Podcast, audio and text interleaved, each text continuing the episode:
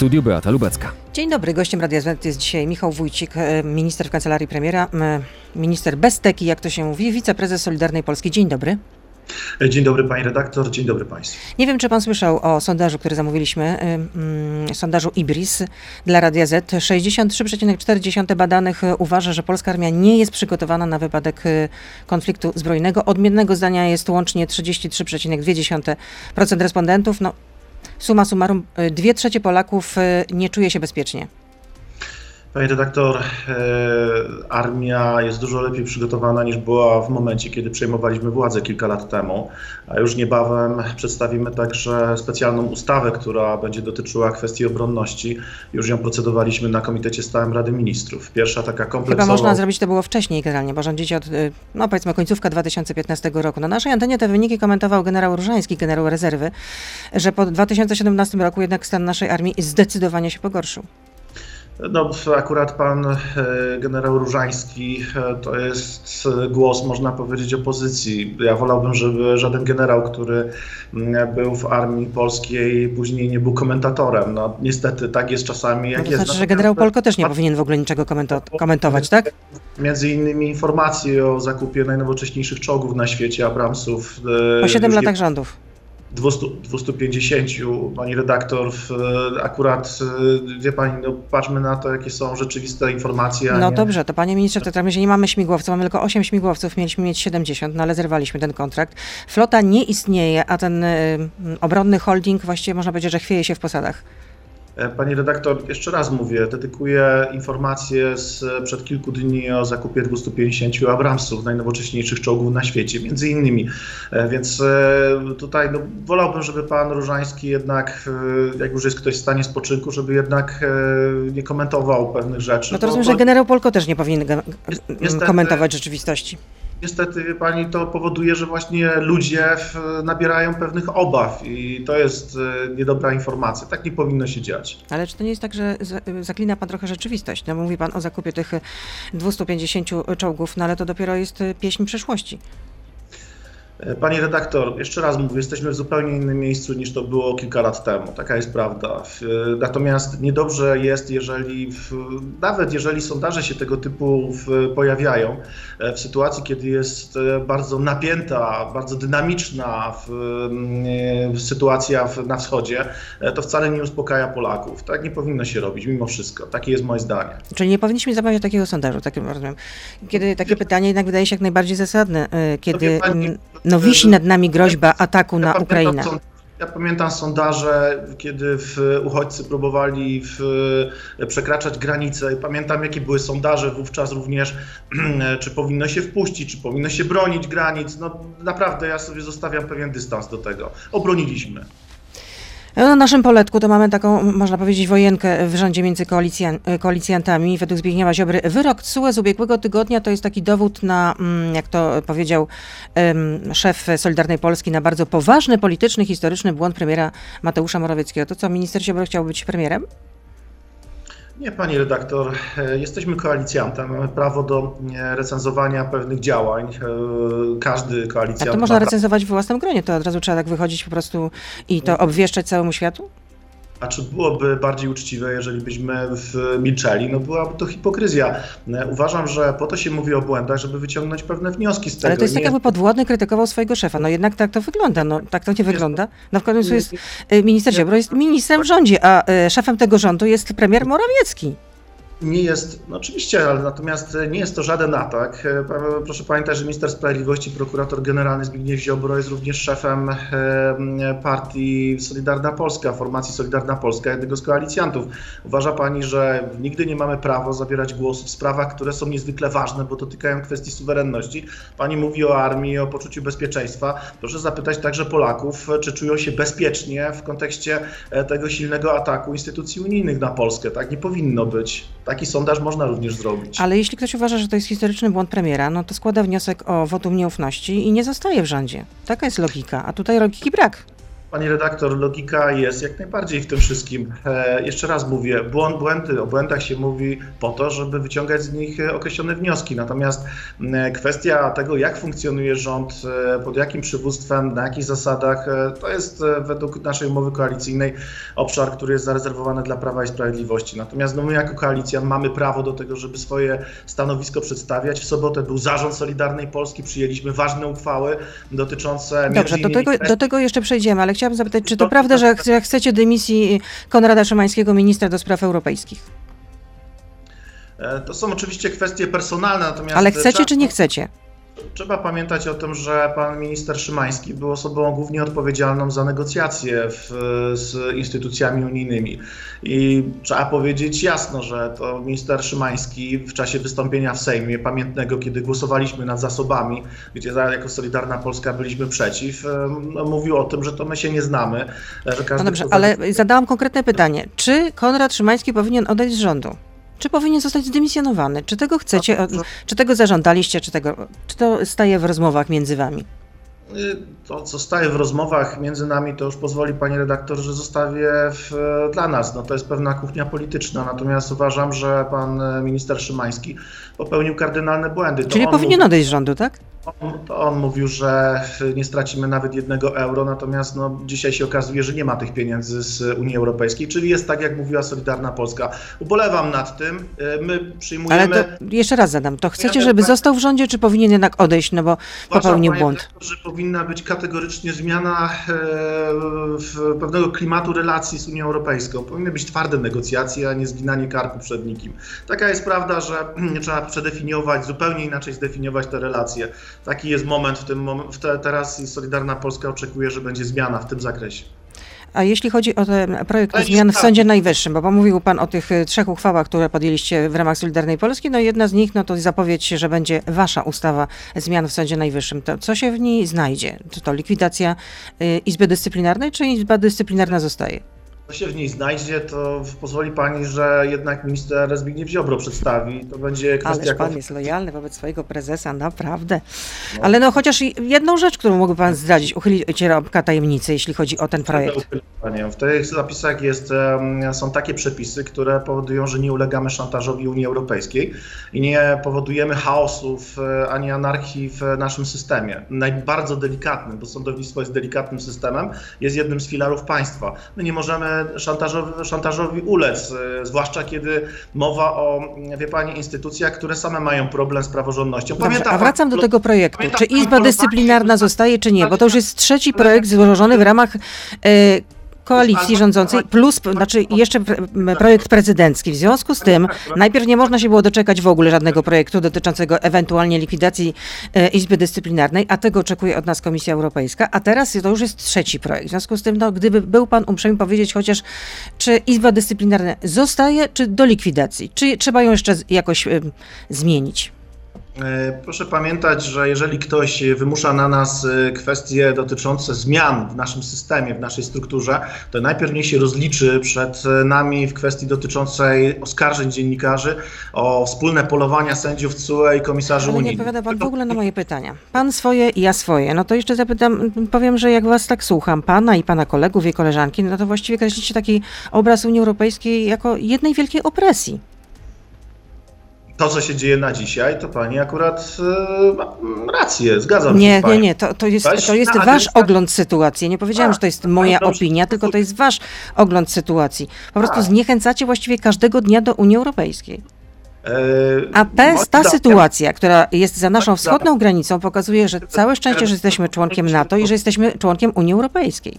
Pani mi się pozwoli wypowiedzieć, ale wchodziliśmy do zupełnie innej Unii Europejskiej, Unii innych wartości, równości wszystkich państw. A dzisiaj, nie wiem, czy pani odpowiada jako dziennikarzowi, jakimkolwiek Polakowi, odpowiada to, że przyjeżdża jakiś ekspert z Komisji Weneckiej i mówi, że są kraje starej i nowej demokracji. Te nowej demokracji, czyli Polacy na przykład, nie mają prawa mieć takiego systemu jak w innych krajach, bo oni uważają, że nie. Więc czy pani to odpowiada? Bo mi to nie odpowiada. Ja nie uważam, że Polacy są gorszą kategorią, gorszym sortem w Unii Europejskiej. Mnie to przeszkadza i uważam, że tak nie powinno być. A jeżeli rozmawiamy o praworządności, to niech zaczną od odpowiedzi, mówię tutaj o przewodniczącej von der Leyen, na list ministra sprawiedliwości, który zapytał, czy to jest prawda, te posądzenia od tego rodzaju... zachodnich mediów, tak. I tutaj muszę postawić pauzę, panie ministrze. Jesteśmy na Facebooku, na Radiu ZPL, na YouTube, więc proszę zostać z nami. Michał Wójcik z nami zostaje. Jesteśmy, tak jak powiedziałam, już teraz w internecie. Beata Lubecka, zapraszam. No pan cały czas narzeka na Unię Europejską, ale czy nazywanie jej eurokołchozem to naprawdę, to już nie jest jednak o jeden most za daleko? Taki wpis popełniła pana koleżanka Beata Kępa, wiceprezeska też Solidarnej Polski. Zacytuję wpis pani europoseł. W 2004 roku wstępowaliśmy do Europy ojczyzn, o czym pan mówi, a nie eurokołchozu. Eurokołchoz? Porównywanie tego jest to pogardliwe określenie, to po pierwsze, i porównywanie Unii Europejskiej do Związku Radzieckiego? No, pani, ja żyłem w czasach, kiedy Związek Radziecki był i pamiętam, jak to wszystko się odbywało, także... No nie można postawić znaku równości między Związkiem Radzieckim a Unią Europejską, no chyba przyzna pan rację. Ma prawo do swojej oceny, natomiast jeżeli w Unii Europejskiej w tej chwili jest trend na to, żeby było była cała struktura, czyli żeby było jedno państwo, no to dlaczego ma nie pisać w ten sposób? No ma prawo do swojego głosu i nie jest to niczym, wie pani, osobliwym. Proszę zobaczyć, jak popularny był ten wpis. Też może pani przeczytać to. I to ma świadczyć o słuszności po prostu tego, co napisała pani europosłanka Beata Kępa. Nieprawdą. No przecież... czyli tak pod publikę po prostu, skoro taki popularny ten wpis. Europejskiej, która miała być zupełnie inaczej i inna. Europa ojczyzn, tak, Europa ojczyzn, a nie sytuacji, w której mamy jedno państwo. Przecież w umowie koalicyjnej niemieckich partii, które rządzą dzisiaj, jest zapisane, że jest dążenie do federalizowania. Kiedy ja to powiedziałem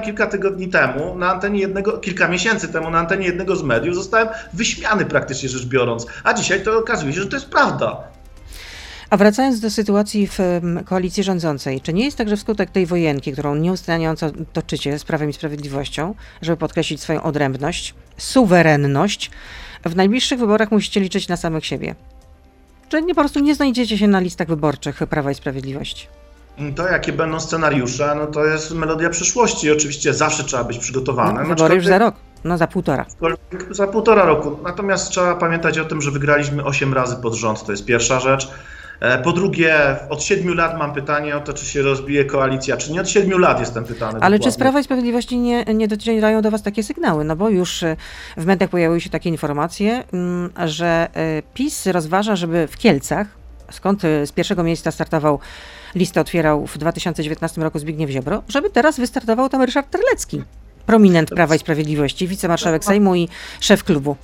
Sama pani redaktor sobie dopowiedziała, można powiedzieć. W mediach coś tam spekulują, coś mówią. No ale chyba nie przez przypadek takie informacje się pojawiają. Pani redaktor, chcemy wspólnie... Ktoś to sufluje najwyraźniej. Daje wam coś do zrozumienia. Wie pani, no nie komentuje pani wydarzeń politycznych od miesiąca czy od roku. Pani dobrze wie, że media próbują tworzyć pewną rzeczywistość polityczną, ale najczęściej ona nie ma nic wspólnego z tym, co naprawdę się dzieje. Chcemy wspólnie startować. Taka jest prawda, że to jest dobre dla Polski, realizacja wspólnego programu dobra dla Polski, ale dla nas są ważne pewne rzeczy i te rzeczy podkreśliliśmy właśnie w uchwale sobotniej. To jest między innymi kwestia, że nie ma zgody na mechanizm pieniądze za suwerenność, bo nie za praworządność, za suwerenność. Pani redaktor, za suwerenność. Jest kwestia polityki klimatycznej, bardzo mocno kładziona przez nas. Jest kwestia reformy sądownictwa. O tym pakiecie Fit for 55 to jeszcze porozmawiamy, ale jest pytanie jeszcze teraz od słuchacza. Czy ma pan świadomość, że bez PiS-u nie macie żadnych szans wejść do Sejmu? Na pewno macie taką świadomość. W takim razie, czy rozmowy o koalicji z Konfederacją już trwają, czy jeszcze przed wami? Nie ma żadnych takich rozmów. Ja rozumiem, że nawiązuje słuchacz do głosowania w sprawie sędziego Trybunału Konstytucyjnego, gdzie 5 osób z Konfederacji... Prokuratora Święczkowskiego. Parlamentarzystów poparło. Tak. Bardzo się cieszę, bardzo im dziękuję za to. To będzie bardzo dobry sędzia Trybunału Konstytucyjnego, więc bardzo jestem im wdzięcznym, ale takich rozmów nie ma. Nie ma, ale czy będą? To tego wykluczyć nie można. melodia przyszłości, pani redaktor. Dobrze współpracujemy z kolegami z różnych formacji, natomiast my jesteśmy w obozie władzy, jesteśmy razem z Prawem i Sprawiedliwością.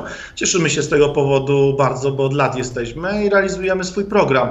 Natomiast jeżeli ktoś mówi o tym, że za chwilę upadnie coś, coś się rozbije, rozwali, to wie pani, ja to słyszę od 7 lat, to jest stara śpiewka. A kto jest de facto pana szefem, takim pierwszym szefem? Czy to jest Zbigniew Ziobro jako minister, prokurator, czy to jest jednak premier Morawiecki? No, ja jestem ministrem w Kancelarii Premiera z rekomendacji Solidarnej Polski i z rekomendacji osobistej Zbigniewa Ziobro, ministra Zbigniewa Ziobro, więc... Czyli dla pana ważniejszy jest minister Ziobro niż premier polskiego rządu? Jest osobą, z którą ja współpracuję od wielu lat, jestem jego zastępcą, więc to jest rzeczą oczywistą, że przecież jest osobą, którą szczególnie szanuję. To jest rzecz oczywista. No, nie widzę tutaj, wie pani, powodu do tego, żeby próbować w ogóle też hierarchizować. To nie jest powód do tego, po co tak. Jeżeli pani mnie zapyta, kto jest architektem całego obozu, którego szanuję bardzo, jest to Jarosław Kaczyński, nie ma żadnych wątpliwości. To chyba nie trzeba pytać, bo myślę, że to wszyscy wiedzą generalnie. Naprawdę, także to akurat jest oczywista oczywistość, cytując tego właśnie klasyka. Czyli minister Ziobro jest panu bliższy, ale to w takim razie pracując w kancelarii premiera nie czuje pan pewnego zgrzytu, jeśli między wami ciągle iskrzy. No i nie jest tajemnicą, że raczej minister Ziobro i premier Morawiecki nie pałają do siebie sympatią. Ja się cieszę, że pani redaktor nie zrobiła mi takiego testu dotyczącego, którego z ministrów lubię, którego nie lubię, którego bardziej, a którego mniej. Ale dlaczego miałam robić taki test? No skoro pani robi właśnie taką hierarchię, kogo bardziej lubię, a kogo mniej, no ja mogę powiedzieć, że panią lubię. Powiedziałam, kto jest dla pana ważniejszy. Nie stawiałam tego w kategorii sympatii albo antypatii. Mówiłam tylko o tym, że dla pana ważniejszy w hierarchii jest, rozumiem, jednak minister Ziobro jako prezes pana partii. No jest prezesem partii, jest osobą, z którą przecież 5 lat współpracowałem w resorcie sprawiedliwości bezpośrednio i teraz współpracuję nadal. No przecież to jest tak oczywiste, że no, trudno, żebym, wie pani, tutaj... Czyli rozumiem, że jedną nogą jest pan cały czas w Ministerstwie Sprawiedliwości. To czym tam pan się zajmuje w takim razie jako minister w kancelarii premiera tak de facto? A niech pani sobie wyobrazi, panie redaktorze, że ustawami między innymi. No to na przykład... Dwiema rzeczami. Pierwsze to są działania legislacyjne, drugie działania to są działania takie w sferze materialnej. Zacznę od sfery materialnej. To są tysiące pism, które przychodzą do mnie jako ministra w kancelarii premiera odpowiedzialnego za rozmowy za ochronę praw obywatelskich i my te sprawy, z tymi sprawami się zajmujemy, między innymi sprawą ochrony praw dzieci. To jest pierwsza rzecz. A jeżeli chodzi o ustawy, to jest między innymi ustawa o DPS-ach. Szkoda, że szerzej o tym nie mówiono, która już przeszła, została podpisana przez pana prezydenta. Chodzi o to, żeby pomagać ludziom, którzy mieli płacić za pobyt osób w domach pomocy społecznej. Problem nie był, a nie mieli więzi. Problem nie był uregulowany od wielu lat. To jest kwestia w tej chwili ustawy, która dotyczy przymusowych odbiorów dzieci, która jest na biegu, będzie za chwilę w parlamencie. To jest kwestia tak zwanego Lex Wójcik, które zostało przygotowane przeze mnie. Chodzi o te punkty przedszkolne. Bardzo dobra ustawa, bo widzę, że pani... No Lex Wójcik to też również, żeby karać dyrektorów szkół. O nie, a niech pani sobie wyobrazi, że 24 lata jest przepis, który mówi o karaniu dyrektorów szkół. To jest artykuł 231. Ja zaproponowałem pani Szumilas debatę w tym zakresie, żeby sobie media mogły obejrzeć naszą zapewne bardzo ciekawą, intrygującą rozmowę, ale pani Szumilas nie przyjęła mojej propozycji. A jeszcze mam 3 kolejne ustawy. Ale może przyjmie, ale może proszę ponowić. No rzeczywiście byłaby to ciekawa jednak. Ja bym bardzo chętnie taką debatę wysłuchała. Jestem przekonany, że po moim wystąpieniu pani by sama zagłosowała za tą ustawą.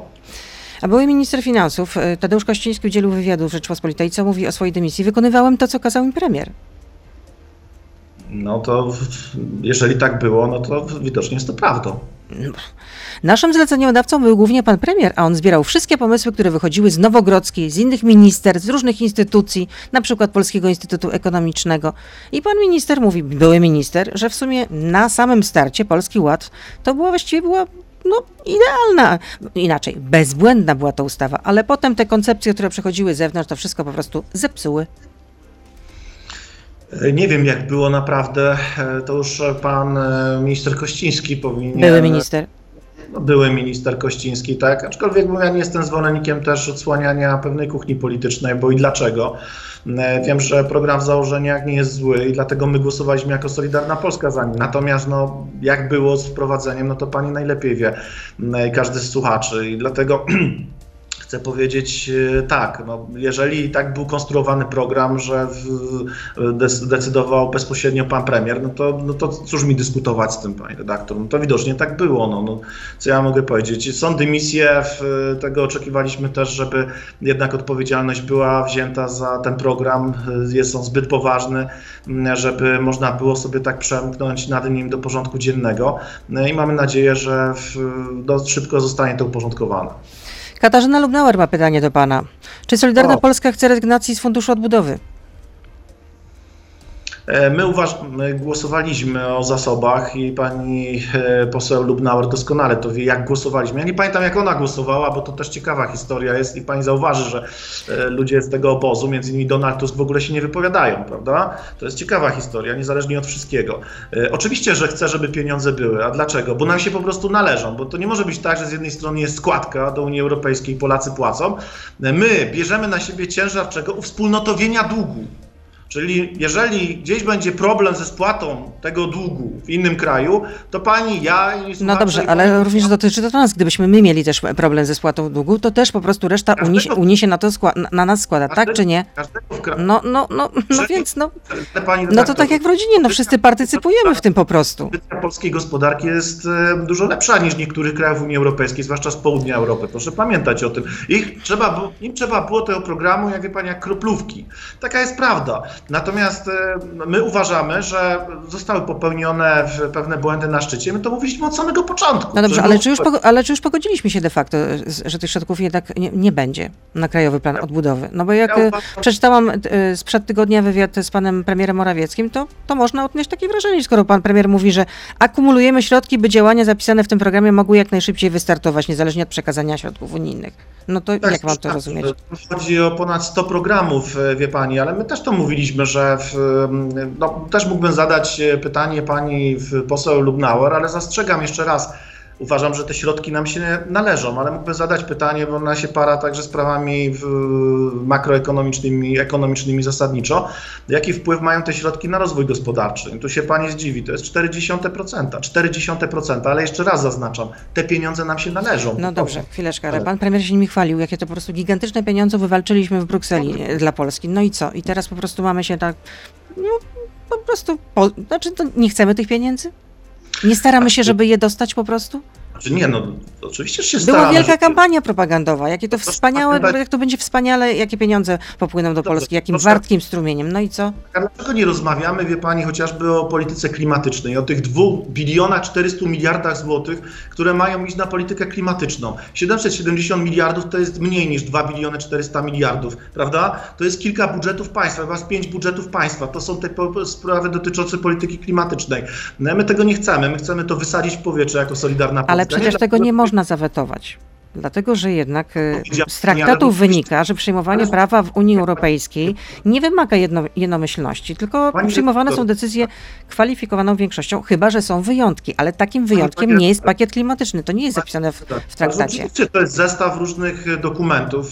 13 projektów. I chcę pani powiedzieć, że kategorycznie jesteśmy za tym, że powinno być stosowane weto, jak najbardziej. Ale co najwyżej trzeba zmontować taką koalicję mniejszość blokującą, ale raczej jest to mało prawdopodobne, żeby udało się nam znaleźć partnerów do takiej mniejszości blokującej. Widzi pani, no pani inaczej mówi o mniejszości blokującej, więc ja uważamy, że nie powinna być właśnie... opinię ekspertów po prostu, że weto jest niemożliwe. Są i opinie ekspertów inne, że oczywiście, że procedura jednomyślności powinna być stosowana i my o tym rozmawialiśmy na Komitecie Europejskim między innymi, swoje zastrzeżenia zgłosiliśmy jako Solidarna Polska, również rozmawialiśmy o tych sprawach. Natomiast jeżeli pani redaktor czyta tak te opinie eksperckie, to dlaczego pani mówiąc na przykład nie boli panią redaktor to, że w tym mechanizmie pieniądze za suwerenność była opinia służb prawnych, że jest to mechanizm, który całkowicie wykracza poza traktaty. Dlaczego tego nikt nie mówi z dziennikarzy? Bo jest taka opinia, ona funkcjonuje w przestrzeni medialnej. A czy jest opinia? Przepraszam, przypomnieć. No opinia służb prawnych w Unii Europejskiej. Jest taka opinia, że to jest mechanizm, który jest sprzeczny z traktatami, bo w traktacie jest jedyny mechanizm, który pozwala sprawdzić, czy państwo jest praworządne, czy nie. A w tym mechanizmie to jest wyjście poza traktaty. Taka jest prawda. Zresztą Ci oszuści z Unii, niektórzy, mówię tutaj nie o wszystkich, ale chcę powiedzieć o tych, którzy oszukiwali, hipokryci, którzy, wie pani, mówili, że nie wejdzie przecież ten mechanizm, dopóki nie będzie rozstrzygnięcia TSUE, to przecież od kiedy ten mechanizm funkcjonuje? Od stycznia. Jakby miały być pieniądze, to już by były. Jesteśmy dzisiaj w lutym, końcówka lutego, a nie ma pieniędzy.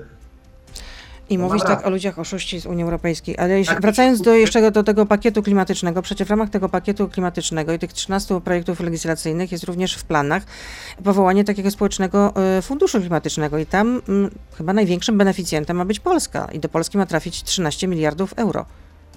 No dobrze, no jeżeli mamy, wie pani, opartą gospodarkę o węgiel w ponad 70%, to nie jest niczym dziwnym, że pieniądze mają trafić do Polski. Ale jeżeli pani, największe, jeżeli pani porówna sobie to, jakie wyrzeczenia, to jaka jest kondycja, jeżeli chodzi o politykę klimatyczną w Polsce w stosunku do innych państw, to pani zobaczy, że nas nie stać po prostu na zapłatę za te fanaberie Timmermansa, bo to są fanaberie Timmermansa, wie pani, który sobie wymyślił między innymi to, żeby... Redukcja emisji CO2 do 2030 roku o 55%, do 55%, tak? I to są pana zdaniem fanaberie, tak? Tak, to są fanaberie, dlatego że, pani redaktor, no jest raport banku, który można sobie przeczytać, z którego wynika, że to jest 5 budżetów Polski. No to co, jeżeli my wprowadzimy dokładnie te fanaberie do 2,30, to w 2,30 my będziemy żebrakami, bo skąd te pieniądze mamy wziąć? Dodrukować mamy? Przecież nie ma tych pieniędzy.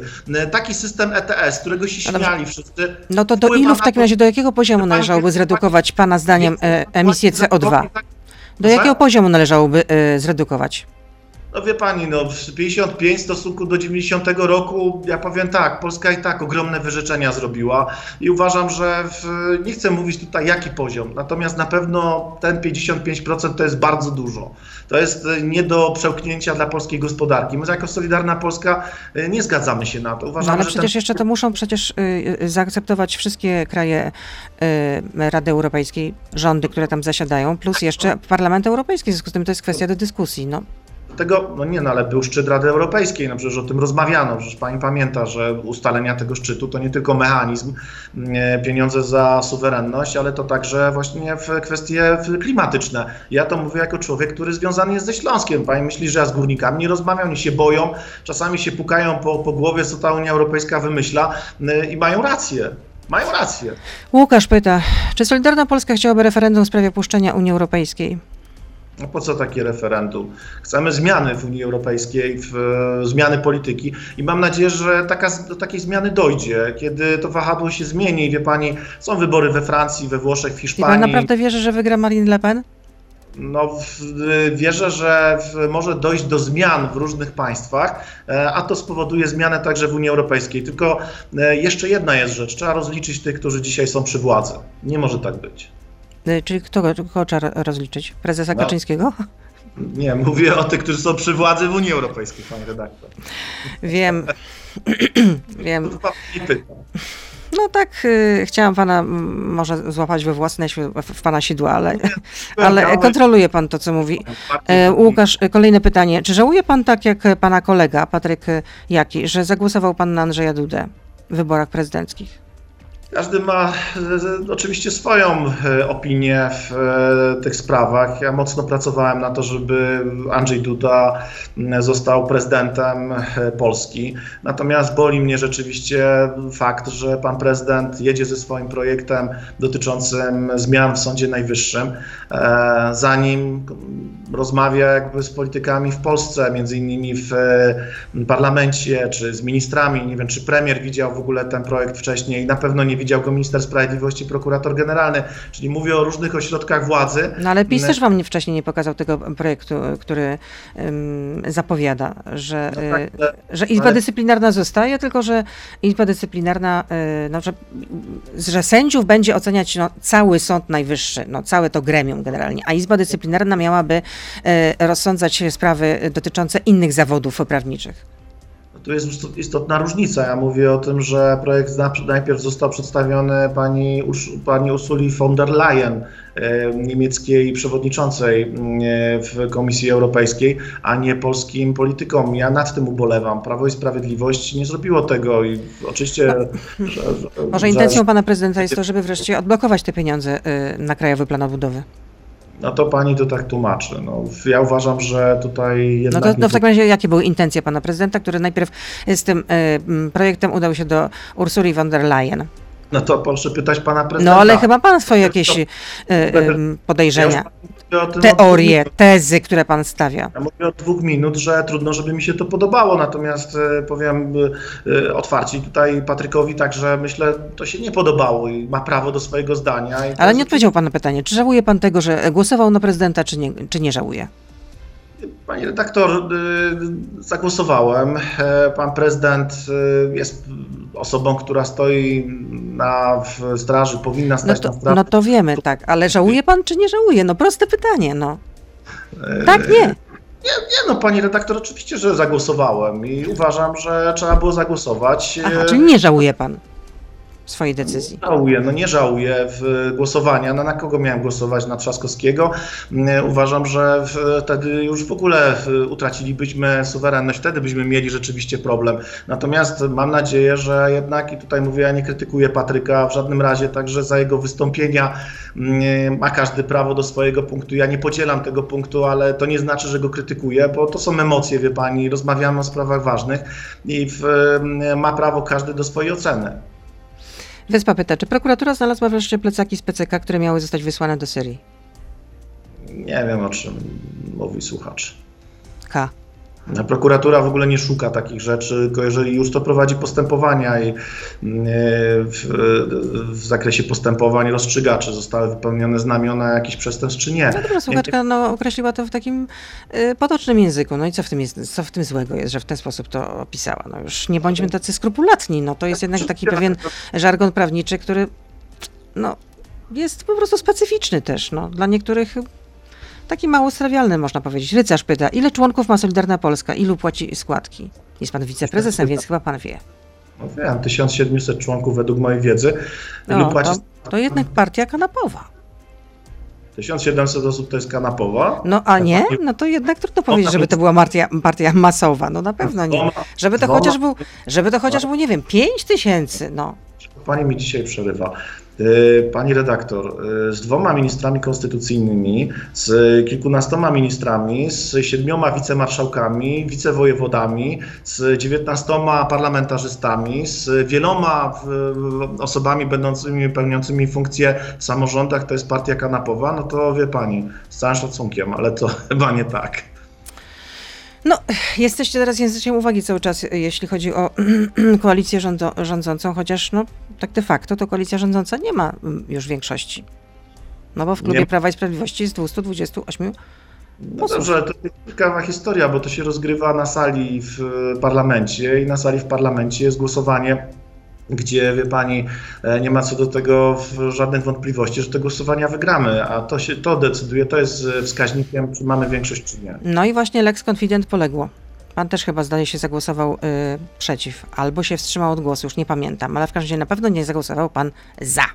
Ja się wstrzymałem od głosu, o ile pamiętam, no ale to cóż w tym dziwnego, pani redaktor. No a pana szef, czyli prezes Ziobro w ogóle nie głosował na przykład, to jest dopiero fenomen. Minister konstytucyjny w ogóle nie głosował. Od siedmiu lat, wie pani, no mówię o tym, jak to, muszę się tłumaczyć, jak to źle funkcjonuje koalicja. Ta koalicja wygrywa kolejne wybory 8 razy z rzędu. No niech pani zobaczy, jaka ciekawa historia. Ale są ci także, co 8 razy z rzędu przegrywają, ale ja współczuję ich elektoratowi. No wcześniej Platforma Obywatelska też wygrywała kilka razy z rzędu, więc... Coś się zmieni, coś się uda, nic się nie zmieni, pani redaktor. Wygramy kolejne wybory także. No proszę sobie wyobrazić. Będziemy się spotykać... To się okaże. Michał pyta, a z którym postulatem programu PiS pan się zgadza? Chociaż jeden proszę wymienić. Jeden wystarczy. Z którym postulatem? Mm-hmm. No, wie pani, na przykład chodzi o programy społeczne, żeby tworzyć państwo welfare state, czyli państwo opiekuńcze. Zgadzam się absolutnie, ze wszystkimi się zgadzam postulatami. Musiałbym ze słuchaczem porozmawiać, ale to mi szczególnie leży na sercu, bo zawsze chciałem, żeby takie programy społeczne powstawały, jak 500+ chociażby. Adam pyta, jako były minister odpowiedzialny za służbę więzienną, proszę odpowiedź, dlaczego funkcjonariusze służby więziennej nie mają zagwarantowanych podwyżek płac? Proszę nie mówić, że mają. 25 lutego odbędzie się przed Ministerstwem Sprawiedliwości demonstracja w tej sprawie. Znaczy, ja nadzorowałem służbę więzienną już jakiś czas temu. Od 1,5 roku jestem w kancelarii premiera, pani redaktor. No i to w pytaniu zostało zawarte jako były minister odpowiedzialny za służbę więzienną.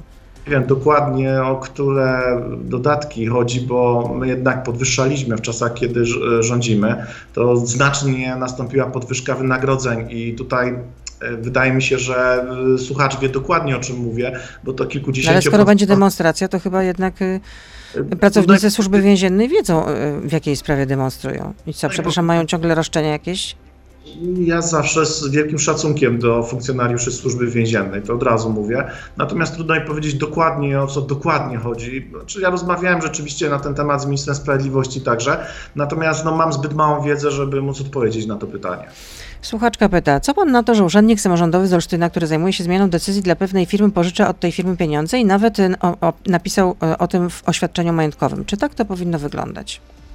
No, skąd ja mam znać tą sytuację? No, przecież nie znam tej sytuacji, więc trudno mi się do tego odnosić. Nie wiem o kogo chodzi. No, tutaj też nie jest sprecyzowane, o kogo chodzi, o jakiego urzędnika samorządowego, jaką firmę. Jeszcze dopowiem, że słuchaczka napisała, że decyzja to pozwolenie zezwalające na działanie temu przedsiębiorcy. Zawsze słuchaczka może napisać do mnie, bo właśnie takimi sprawami się zajmujemy. Jeżeli uznamy, że są podstawy do tego, żeby do prokuratury wystąpić, to występuję osobiście. Wojciech, jak długo jeszcze będą państwo współtworzyć rząd z ludźmi, o których mówicie, że sprzedają polską suwerenność? Czy po tylu mocnych słowach nie przyszedł czas na odważne decyzje zamiast bycia miękkiszonem? No, my nie jesteśmy miękkiszonami w żadnym razie. Przedstawiliśmy swój punkt widzenia, jak pani wie dokładnie, w czasie zarządu w sobotę uchwała 3 punkty i właśnie 3 kwestie niezwykle ważne dla nas. Natomiast wie pani, no, koalicja polega na tym, że się dyskutuje i my prowadzimy tę dyskusję. W ramach koalicji zawsze są jakieś punkty sporne, zawsze można określić jakąś inną drogę. My pokazujemy, że mogła być może inna droga, że jednak trzeba zdefiniować inaczej te relacje z instytucjami unijnymi. Nie może być tak, że przyjeżdża misja, wie pani, Parlamentu Europejskiego do Polski. Dzisiaj chyba, tak? Chyba tak, z człowiekiem, który, on się Pons nazywa chyba, który mówi, że będzie obalał władzę. No wie pani, to już jest takie rozzuchwalenie tych urzędników, no, w tym przypadku polityków, to jest Hiszpan, o ile pamiętam, no przecież to jest nieprawdopodobne. No to tak jak ja bym jechał do Hiszpanii i obalał władzę. No niech pani zobaczy, czy to nie przeszkadza państwu, że ktoś w taki sposób podchodzi do Polaków, do Polski. No to tyle. Jeszcze zapytam, jak wy chcecie zablokować to, ten pakiet Fit for 55? Będziemy rozmawiali i rozmawiamy, prowadzimy takie rozmowy z Prawem i Sprawiedliwością dotyczące tego, żeby jednak próbować, no przede wszystkim najpierw określić, co to jest ten pakiet, żeby to też tak nie przyjmować, że to jest, my chcemy żyć w czystym środowisku i mamy po prostu przyjmować na klatę to wszystkie zapisy, które tam są.